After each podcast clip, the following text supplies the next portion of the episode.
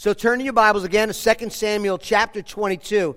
Last week we in chapter 21. Pastor Chris preached a great message. If you didn't um, see it or hear it, you can download it, podcast, or watch it on the video on our new website, which is awesome.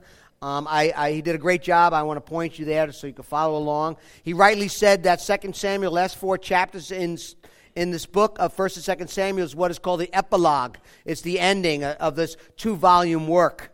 It's, it's the way the author wants to conclude, uh, concluding remarks of, of, of, this really, really, really important time in, in the history of Israel. Um, as you remember, the time is when Israel went from a theocracy, a people ruled and governed by God who was their king, to a monarchy, a people ruled by an earthly king, uh, who, by the way, was not supposed to rule any way he felt like it. Uh, God just said, okay, you can have a king and then, you know, call me if you need me. He was supposed to reign and rule under the leadership, under the kingship of God himself. God's kingdom led by God's anointed king. Remember, Saul was the first one, kind of a disaster. Uh, people chose him. David was a good king, kind of ended in a disaster as well. That's why we don't trust in human kings. We trust in the King of Kings. His name is Jesus. And what's interesting about this psalm uh, that we get into this morning, chapter 22, is the, the, the 51 verses of this psalm and into the last words of David in the next chapter um, is really a parallel to how the book started in 1 Samuel, chapter 2. Hannah's song, Hannah's prayer. Uh, if you read in Hannah's prayer, as in David's prayer here, his song, I should say, both him and both David and Hannah talk about the horn of their salvation, a figure of strength and talk about the rock as, as their God. He talks about divine deliverance, that God will deliver his people, that uh, God's going to deliver and anoint the king. And these Psalms, songs, Psalm, song, same thing, uh, in Samuel, 1 Samuel 2 of Hannah, woman of faith, and David here at the end kind of parallel, the kind of like bookends to talk about the incomparable God that we serve. And we should never miss that point. God is the hero of the book of Samuel. God is the hero of all the narratives of Scripture. He's the hero of the Bible itself. God's redemptive plan and work through this earthly Messiah is gloriously fulfilled, gloriously, gloriously fulfilled in the ministry of Jesus. In fact, God gave David a promise, a covenant he made with David to establish the throne of his kingdom forever. God said, Your house and your kingdom, chapter 7, will be made sure forever. Your throne shall be established forever. God was and is faithful to his covenant promises. Jesus is the promised king who inaugurated the kingdom in his coming in his perfect life. He died a substitutionary death. He rose victorious over the grave to reign and to rule forever. And we're waiting for him to establish his earthly kingdom. Jesus is the story, Jesus is the hero of all the narratives. And as we get into Psalm 22 this morning, this long and beautiful Psalm of David, we must recognize that it's about the goodness and greatness of God. And, very important, maybe if you could lower me down a little bit, Chris. What's very important is this psalm, this song, is a song of, of, of a believer. It is a song of believers. It's a song where we, the people of God, just like David, cry out and rightly think about who God is and, and God's faithfulness to David and God's faithfulness to us. It's a believer's psalm. Pastor Chris mentioned last week that the last four chapters are not necessarily chronological. It's true. Chapter 21, it was looking back on, on how the, the kingdom, um, how, how the, there's some kingdom insights which Chris pointed to last week. Chapter 22, if you're there with me, look at this as well. Look at verse 1 of chapter 22. And David spoke to the Lord the words of this song when? On the day when the Lord delivered him from the hands of all his enemies and from the hand of Saul. You can actually read this psalm almost verbatim in, in Psalm 18 if you're, if you're familiar with the Psalms. There's some minor differences, not going to get into that today. Personally, personally, I think the author who put these books together in the end of David, these last four verses, these last four chapters, these epilogue, did not want to end the book with David and this kingdom that has been fractured. I think, I think the author wants us to remind us, the author, the author wants to remind us that there were some good times in David's life. That David was a good king. David was a man of faith who trusted the Lord. Let's not end bad, right? So if I become a, a cankerous old man who, who, you know, just doesn't want to, just a mean, nasty guy, remember me as a fun loving guy. That's what I want you to do in the end, okay? Some of you saying you need to start then. I understand. But, and because David, in this psalm, which we'll read together, we'll look at together, David is constantly saying, My rock, God is my rock. God is my salvation. In my, in my distress, I call out to God. So my outline then is it's a five point outline.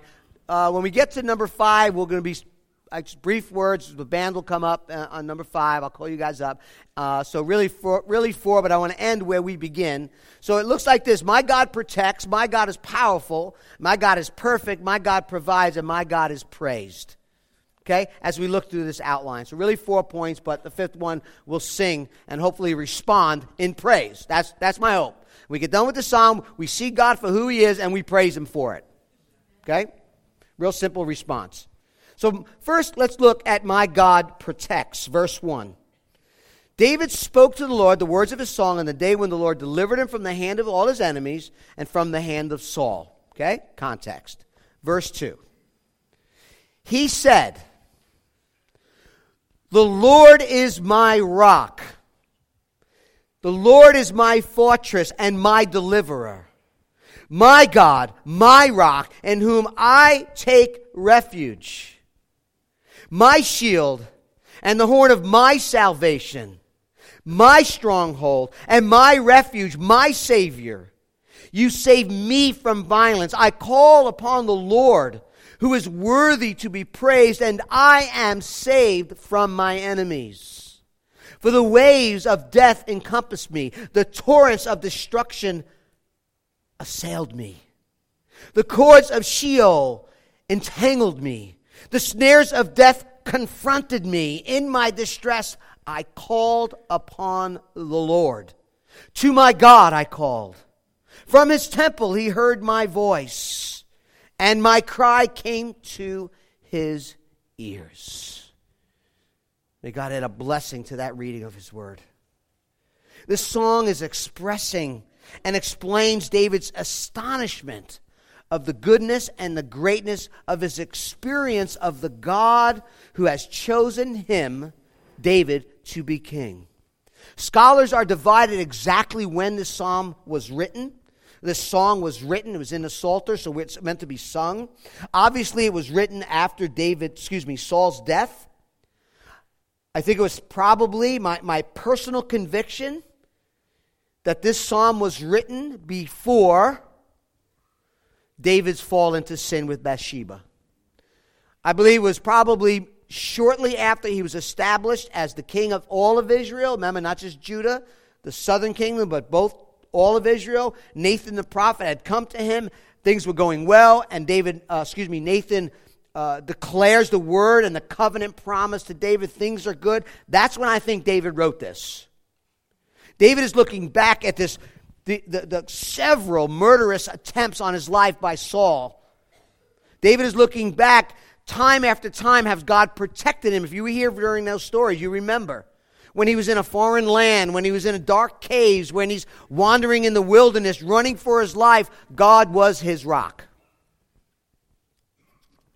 Not that he's not at the end of his life, but this is the time frame I think happens. That's why it's very personal. God is my rock, my fortress, my shield, my stronghold, my refuge, my Savior. You saved me, I am saved.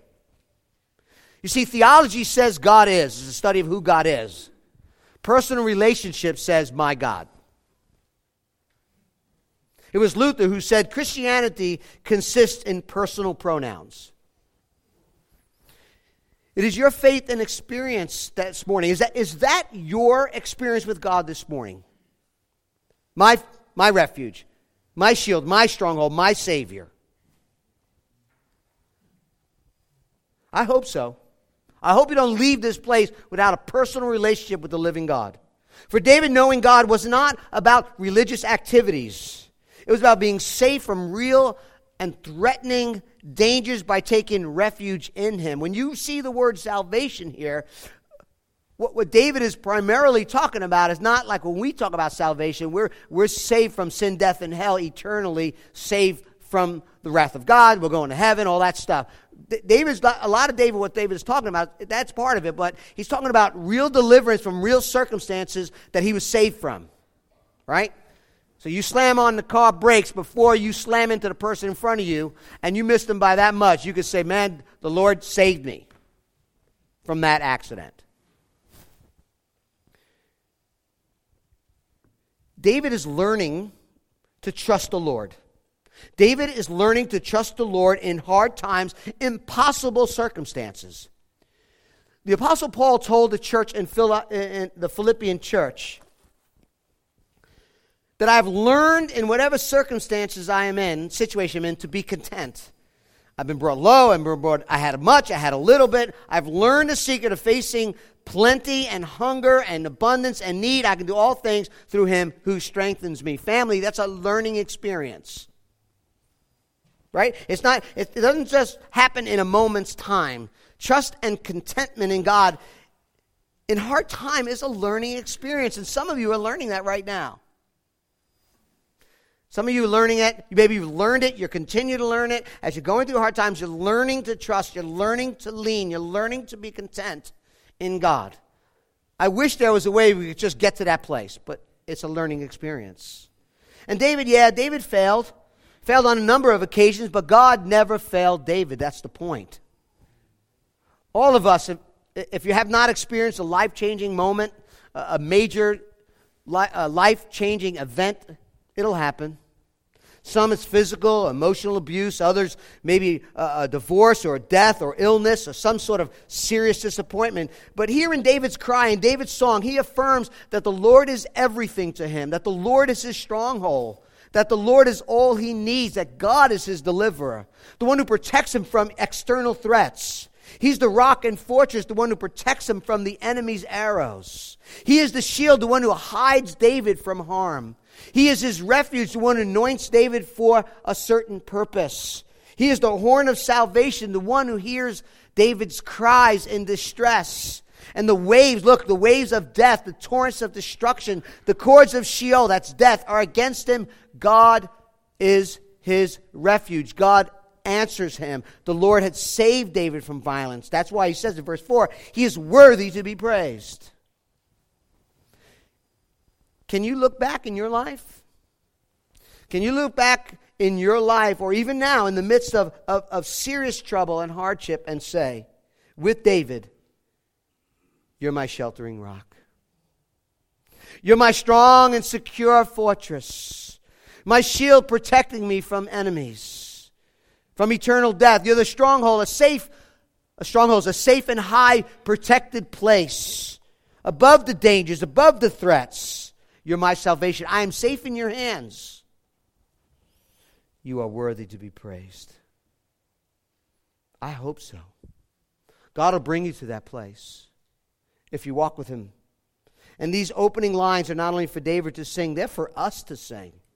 They're for the people of God. They're believers' song. This is a believer song. These are prayers that we pray. We have seen God deliver us. Have you called upon the Lord? Do you sing praises to your God in the midst of trials and difficulties? Are you trusting Him? Are you running to Him? Are you taking refuge in Him? Some of you who are followers of Christ say yes. And maybe here this morning you have not made a decision for Christ. You have not come to faith in the Lord Jesus Christ. And you may be thinking, life is good. I don't know. what He's talking about torrents and, and destruction and cords of, uh, uh, of Sheol, and I, I, things are going really well. Well, let me tell you something. That's you this morning. When Jesus in Matthew chapter 10, Jesus was talking to his disciples. He's talking about evil. He's talking about Satan. He's talking about things that are going on in this world. And this is what he says to his disciples. Now, listen to this. He says, Jesus says, Do not fear those who kill the body. Yes, there's evil in the world.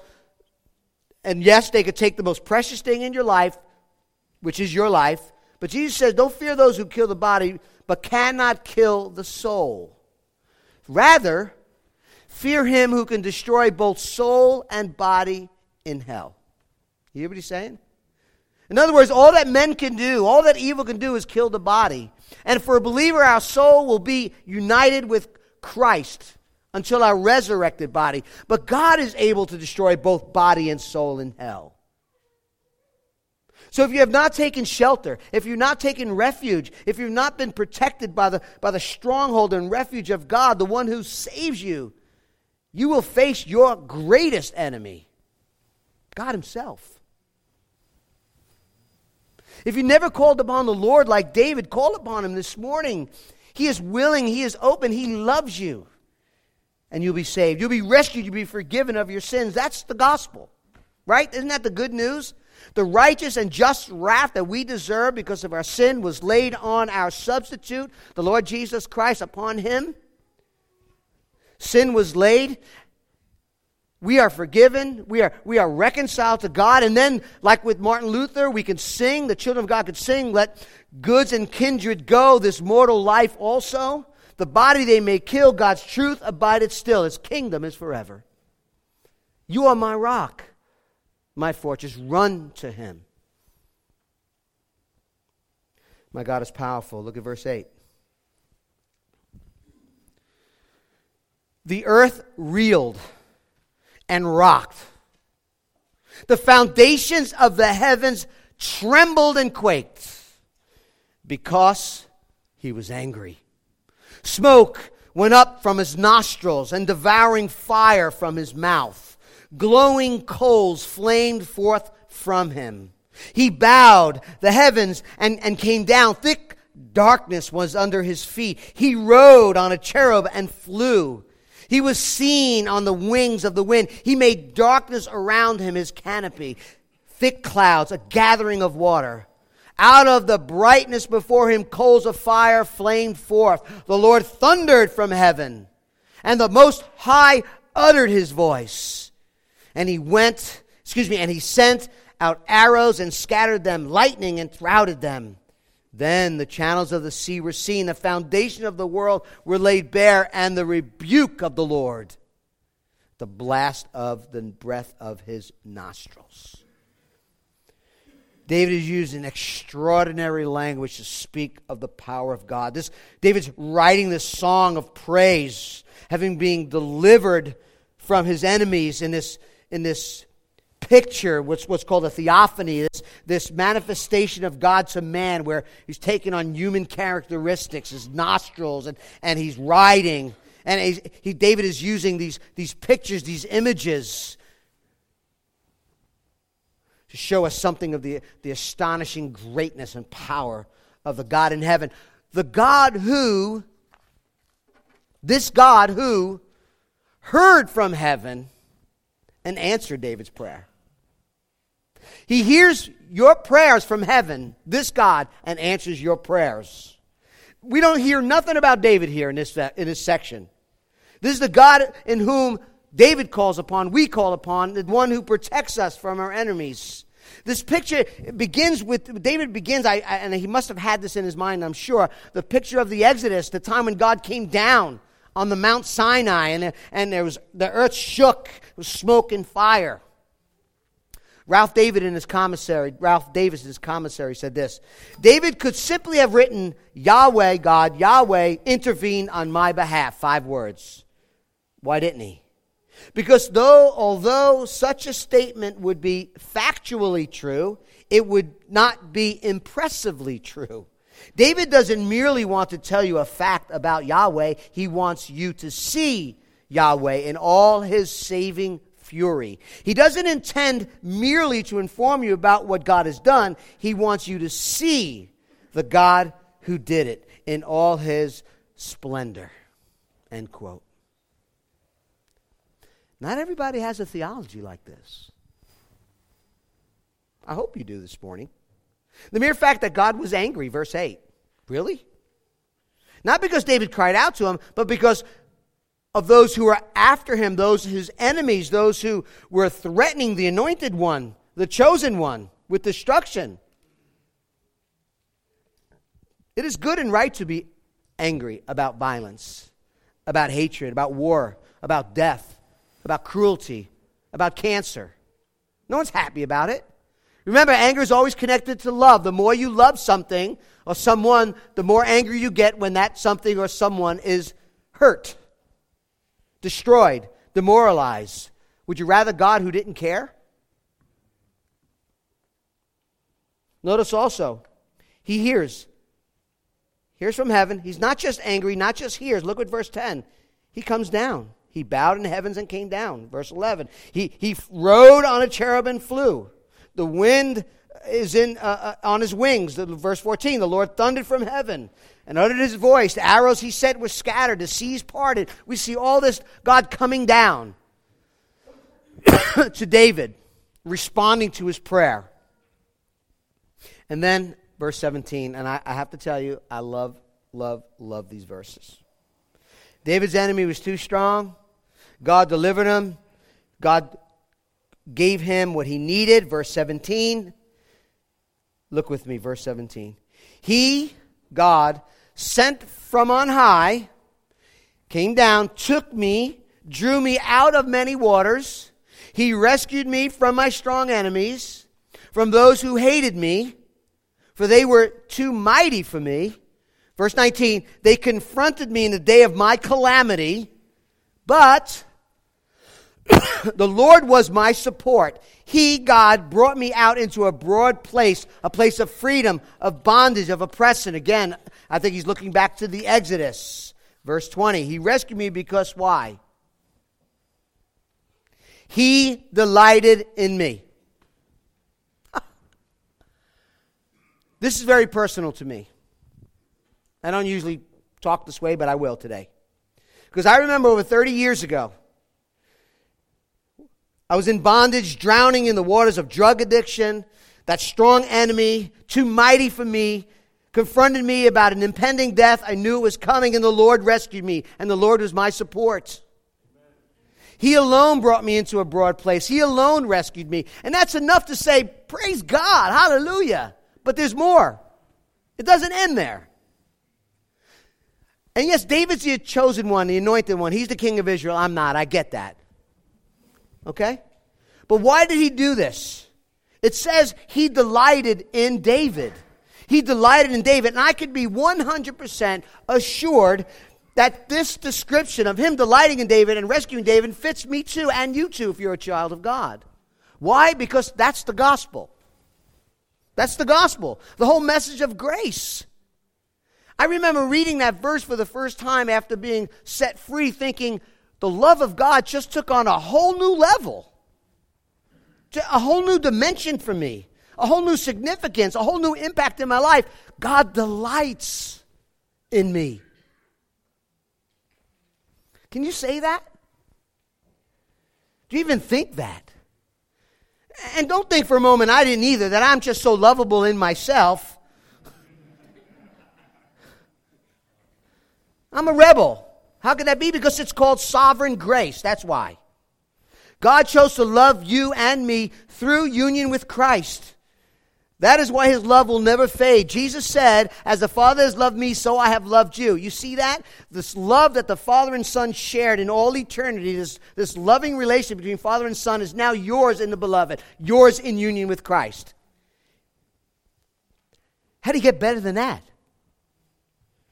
It is according to this great love that Christ loves us. In other words, what I'm saying is that's the gospel. We're, we have an eternal union with Christ and therefore share in the love that God the Father has for his Son and the love Jesus, God the Son, has for his Father. So ultimately, it's not simply God sees you and delights, delights in you, it's more beautiful than that. It's more glorious than that. It's more secure than that. In fact, God sees us clothed in the righteousness of Christ. Chuck Swindoll says, caring for you, God feels your ache. Delighting in you, He will be your security. That's something to hang on to. In the midst of trials, in the midst of hardship, in the midst of an enemy, in the midst of strongholds, the battle may endure, it may be exhaustive, but consider God rescues me, God rescues you because he lovingly delights in you as he loves and delights in himself. You are brought into that union as Christ, with Christ. He delights in you, covered by the blood and righteousness of Christ. God protects, God is powerful, and God is perfect. Verses 21 through 31, hardest verses, 10 verses to, to interpret. Okay? Two main things. Verses 21 through 25 uh, speaks of the rightness or the righteousness of those who are rescued by God. And verses 26 through 31 speaks of the justice, the perfect justice of God. All right? So we'll look at two of them uh, quickly, and you guys can talk more about it in community group. Verse 21 The Lord dealt with me, David speaking. This is why it's hard to interpret. The Lord dealt with me according to my righteousness according to the cleanness of my hands, he, God, rewarded me. For I kept the ways of the Lord and not and have not wickedly departed from my God. For all his rules were before me, and from his statutes I did not turn aside. I was blameless before him. This is David talking, if you've been tracking with us. And I kept myself from guilt. And the Lord has rewarded me according to my righteousness, according to my cleanness, cleanness in his sight. Okay? When you read that at first glance, you got to be thinking that God protected and provided, uh, uh, gave, gave David the power to overcome because David was perfect, righteously perfect in and of himself. I mean, that's when you first read that, you think, of course, then you have to throw the rest of your Bible out, but if you just read that,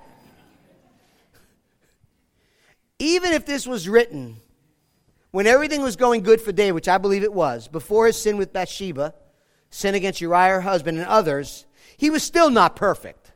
So what's he talking about? Ralph Davis again. Is David, he says, is David dragging in a Santa Claus theology of works righteousness? Question mark. Has he become blind to his own sinfulness? Question mark.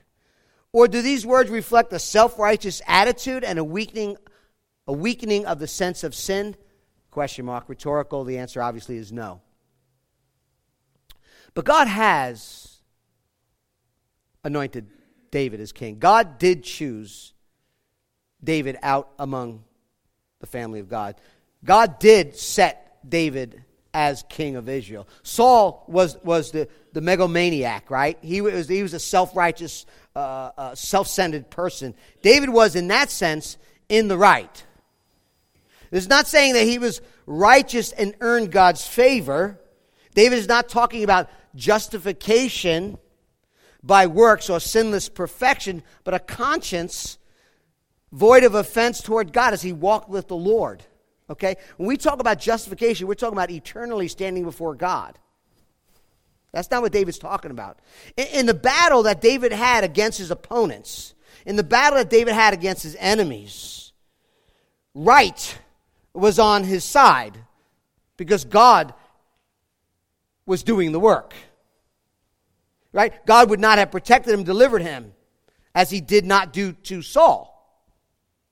And far from taking matters into his own hands, if you follow the story, David had kept the ways of the Lord. He waited on the Lord for divine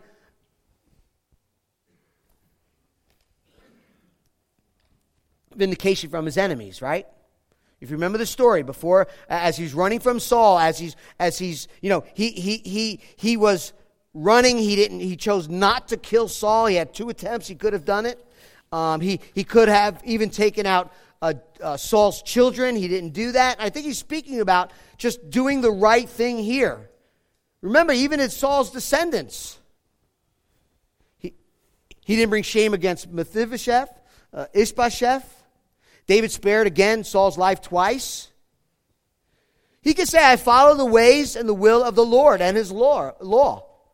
I, I, I think that since the Lord rescued him over and over and over again, clearly, miraculously, divinely, providentially, David concludes that his behavior in relation to Saul and his enemies must be pleasing to the Lord as he followed the law of God and, and he refused to do what others wanted him to do, and therefore he can say, God delivered me. God delivered me. There's a way to do something in the right way for believers without falling into pride or hypocrisy. Remember, it's not about eternal salvation. And again, David's relationship with God, first and foremost, is by grace. No one deserves the loving relationship God offers to us. It's by grace alone, through faith alone. That's how the relationship is established. But it's important to remember it is important to remember that as we look at this believer's psalm. It's important to remember that David received the kingdom of God because God chose to love David, not the other way around. God chose to give David the kingdom, not the other way around. And this song, I, I think, was written before, again, the adultery and murder. And, and, and even if it wasn't, David was rebuked, David was forgiven, David was cleansed. So here's my humble interpretation of this passage. Let me just break it right down to you. God poured out his love on David. God chose to show loving kindness and mercy to David. God made a covenant promise with David that was based exclusively on grace alone. The covenant relationship with God was by grace. But as David responded to the grace, as David responded to his love in obedience by not taking Saul out, by doing the right thing, not perfectly, but David can say, I was delivered. Even his claim for blameless, when it says David was blameless, it doesn't mean perfect. It means he was a man of integrity and he walked with God, implying a relationship with the Lord. I mean, have you ever been in a situation? I have. Recently. When enemies come against us, and it takes everything for us not to respond in an ungodly way. Take vengeance, unforgiveness, hatred, gossip. We do all these things. We know we shouldn't do it. We want to do it. And we say, no, I'm going to honor the Lord. I'm going to follow the ways of God. I'm not talking about my salvation. I'm talking about a, a circumstance, a situation that's going on. My salvation is by grace alone, through faith alone, in Christ alone. And then in the end, the enemy falls. I don't say, What a great job you did doing the right thing. I don't do that. I don't know about you. I don't do that. If God delivers me and I can look at that and say, in some way and somehow, me doing what was right before the Lord was my deliverance on God, I still say, praise the Lord because I deserve even that. Even doing the right thing is by grace alone. So I, I'm, it's not going to, I don't think it's going to be prideful for me. I think there are times when I say, you know what, I got to do what's right. And God shows up, praise God. Praise God. It's by grace alone. Not my relationship with Him, that's in Christ through the blood of Jesus. I think we, we need to think through are we doing the right thing? I think David is looking at part of his life. He's saying, I did the right thing. God delivered me. I did the right thing. I walked with integrity. I, I, I tried my, I wasn't perfect. But as David, and I think we need to understand that if you have a proper understanding of salvation, that you and I were on our way, as we love to sing here, running, rebelling, and turning our back on God, and God miraculously and graciously snatched us from the fire and the pit of hell, salvation is of the Lord alone. If that's our understanding of salvation, then when you have that victory, you will not be arrogant. You have no room for boasting. You boast is in the Lord. That's what I think. And that's a long way around, but I want to let you all know. I did my work this week. David was eternally saved. He received God's pardon by grace alone, by faith alone. Now he's just responding that God was good to him in a circumstance he found himself in. Robert Bergen, Dr. Robert Bergen, sums it up nicely. He says this to avoid, now listen, to avoid creating a conflict with Pauline theology, you can't get saved by the law, by grace alone. To avoid creating a conflict with Pauline theology, the Apostle Paul, we must assume that genuine God centered faith was the wellspring of David's scrupulous attention to the law and his personal conduct. David received his reward from God because he had a faith based righteousness, faith alone, that produced actions consistent with that faith based relationship. This is the work, an outwork of grace, an outwork of love. And then we see from this imperfect righteousness of David, we see the righteousness of Christ. Look at verse uh, right of God, verse 26. With the merciful, you show yourself what? Merciful. With the blameless man, you show yourself what? Blameless. With the purified, you deal purely. With the crooked, you make yourself seem tortuous, crooked. You, you, you save a humble people, but your eyes are on the haughty to bring them down. For you are my lamp, O Lord, and my God lightens my path. We've heard that verse, right, in Psalms. But you, for by you I can run against a troop, and by my God I can leap over a wall. Now, verse 26, the word merciful, if you have an NIV, it says faithful. That's a better translation. New American Standard, if you have it as a footnote, it says loyal. Better translation. Having revealed why David experienced the Lord's blessing, David is making observations about certain types of people and the, which, in the way in which God deals with them. Right? Faithful, moral, pure, and humble. God demonstrates his faithfulness to those who are, are, are, are have this committed based love for God and for God's people. God shows up to be what? Faithful.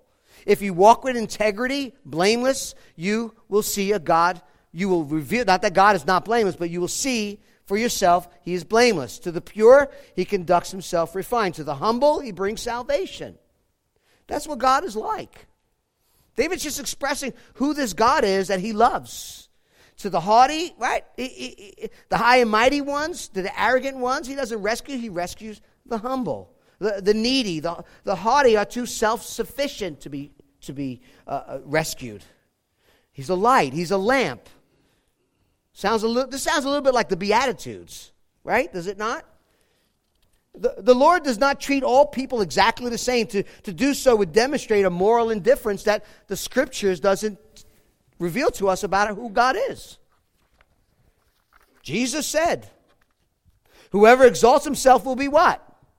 Humbled. How am I going to treat the exalted ones? I'm humbling them. But those who humble themselves, I will what? I will exalt. Verse 31. This God, his way is what? Perfect. The word of the Lord proves true.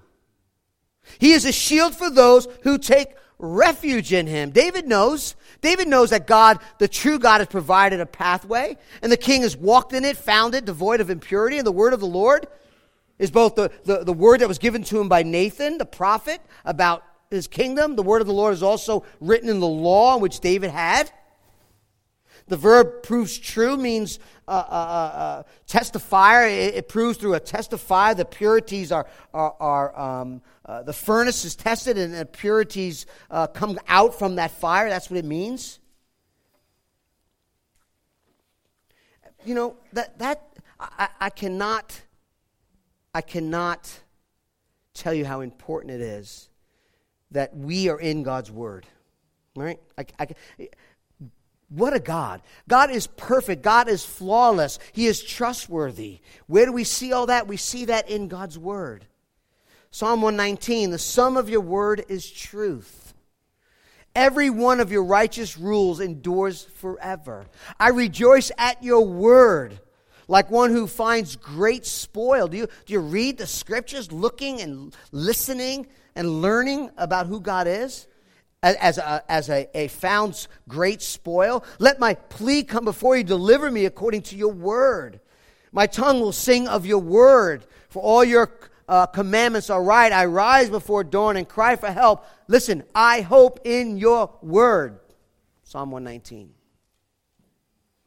He is righteous. He is our treasure. He is our hope. He is perfect. How do we know that? His word.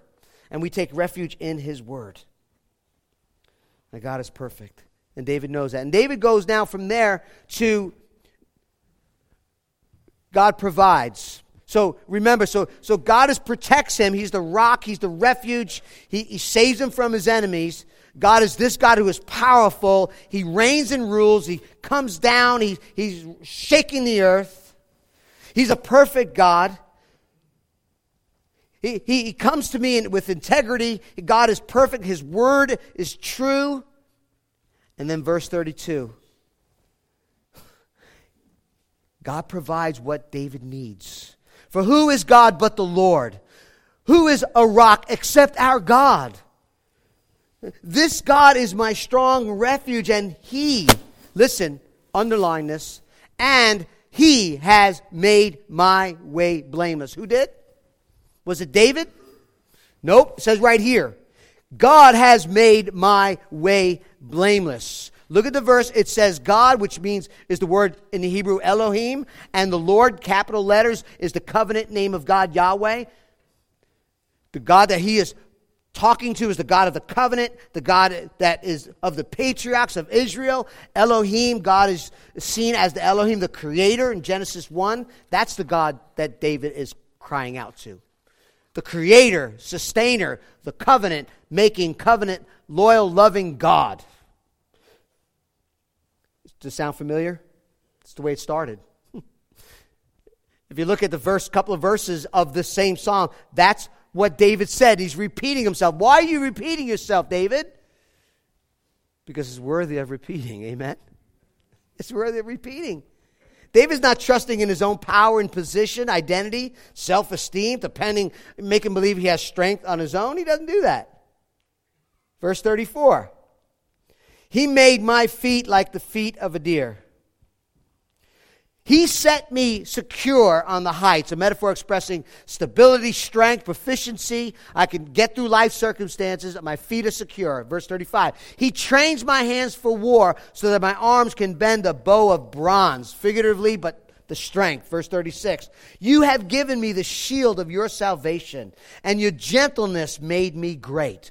What made me great? how wonderful I am? No, your gentleness has made me great. God provide. Verse 37. All these verbs, you, you, you. Verse 37. You gave a wide place for my feet, for my steps under me, and my feet did not slip. I pursued my enemies. I destroyed them and did not turn back until I was consumed. I consumed them. I thrust them so that they did not rise. They fell under my feet. Verse 40 For you equip me with strength for the battle. You made those who rise against me sink under me. You made my enemies turn their backs to me, those who hated me, and I destroyed them. Verse 42 They look, but there was none to save. They cried to you, Lord, but he did not answer them. I beat them fine as the dust of the earth. I crushed them and stamped them down like the mire of the streets. You, verse 44, delivered me from strife. I mean, you get the point? You kept me as the head of the nations. People whom I have not known saved me, served me, excuse me. Foreigners came cringing to me. As soon as they heard of me, they obeyed me. All of God. Foreigners lose heart and come trembling at their fortress, out of their fortresses. This hymn of praise is evident of the strength of God. This is not David's military might. Look how great I am. I was really smart. I, I, I, I ran my army well. I led my army well. No, he is celebrating.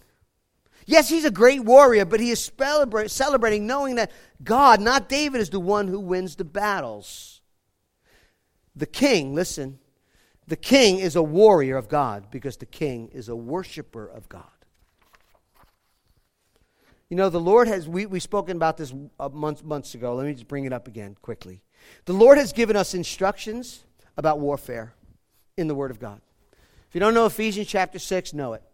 Ephesians chapter 6, we're told on, we're told how to walk in victory. It describes the enemy we fight. It describes the equipment of warfare that we wear and the energy we are to use. We're in a war. We, if you're a child of God, and you profess Christ as Lord and Savior of your life, you and I are in a war. Period. We're in a war. Our adversary is Satan and his juniors who sinned against God, removed from his glory and presence. He's not all powerful, but he's powerful. And he uses wickedness and deceitfulness as his enemy, as his weapons.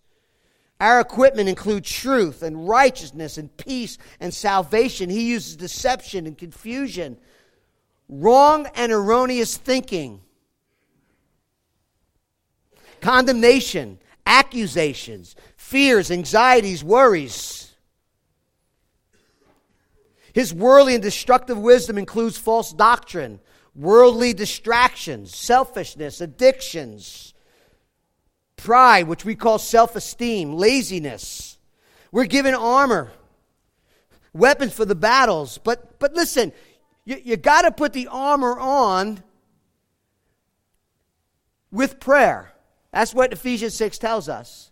Just like David is leaning on the Lord, praying and worshiping and singing to God, come, God's got to do the work.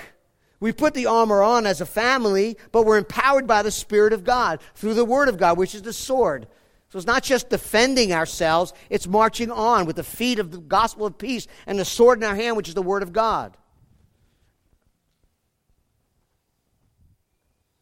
Who or what who or what constitutes the enemies and the strongholds in your life this morning?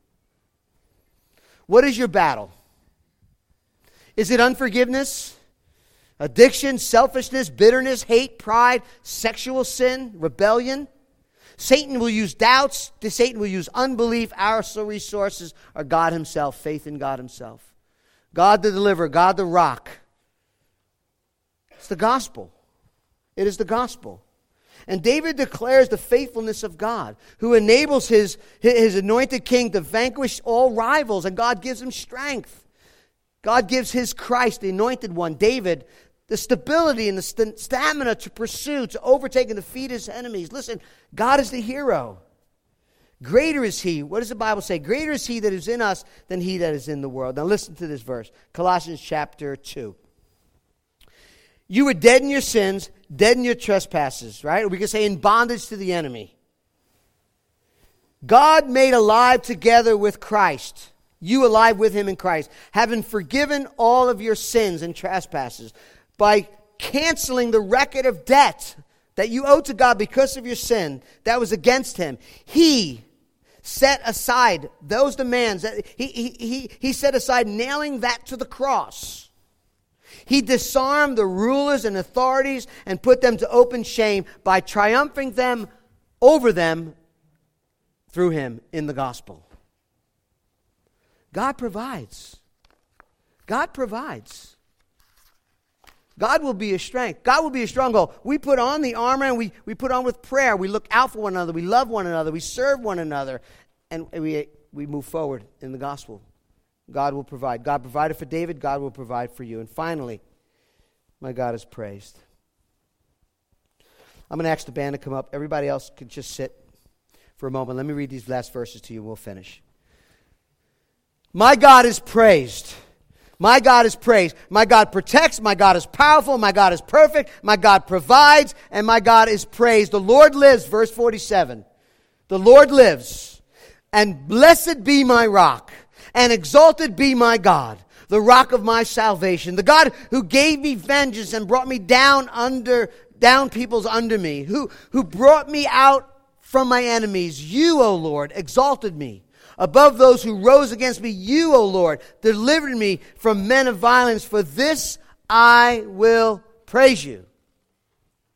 I will praise you, O Lord, among all the nations and sing praises to your name. Verse 51. Verse 51, let's, let's sit there for a minute. Great salvation God brings to his king, David. And, mark this in your Bible, shows chesed, steadfast love to his anointed, to David, and who? His offspring forever. Offspring, singular noun. Same thing in Galatians 3 when it's speaking about Abraham. Paul says the promise is made to Abraham and to his offspring singular. It does not say into offsprings, referring to many, Galatians says, but to your offspring who is Christ. So we see this steadfast love, this chesed, will be forever. That's the covenant promise. That, that points to Jesus. The, the kingdom here in verse 51 and this grand finale does not depend upon human, brilliant, human brilliance, but on a decree on a decree that determines and forms history. Because God's kingdom, listen, rests on God's promise. And therefore, the kingdom is invincible and sure. Now, this psalm doesn't make any sense unless you look at Jesus you realize it fits Jesus. It, it's the one who's being exalted is Jesus. He is the son of David who is everything that David failed to be. Like David, he was threatened with destruction, yet Jesus was, was beaten, betrayed, and brutally executed on the cross. And like David, Jesus cries out to the Father in his distress, and the Father rescues him from his strong enemy by what? The empty tomb, the resurrection of the grave. Yet, unlike David, Jesus is the perfect, righteous, blameless, pure one. He is the Lord to whom all authority in heaven and earth has been given, and the news will go to all the nations, all tongues, all tribes. He will overthrow and punish all those who make themselves enemies of the kingdom, while those who trust him will be saved. And the blessing here, listen, does not belong just to David. It belongs those who put their faith in the offspring of David. David's greatest son, in whom the new covenant shed in his blood was ratified. And therefore, we can say with the Apostle Paul, nothing, no, nothing, no, nothing, neither height nor depth, nothing in all creation can separate us from the love of God. That we are more than conquerors through Christ who loved us. This is God's steadfast love. This is the word of the Lord. This is the love that will never stop and will never end. Come, Lord Jesus, the rock, our refuge. Let's stand together, okay? Father, now as your people, as we want to sing this song, we want to sing this song and we want to sing the words to this song. Lord, that, that even though my faith will fail, Christ will hold me. Even when the tempter will come and try to prevail, Christ will hold me. You will not let my soul be lost. Your promises will last. I was bought at a, at a, at a, at a price. For my Savior loves me, He will hold me fast. Help us, Lord, to see the beauty and the glory of Jesus and worship Him. Because He is our rock and our refuge. And we will not be shaken because of Him. In Jesus' name, amen.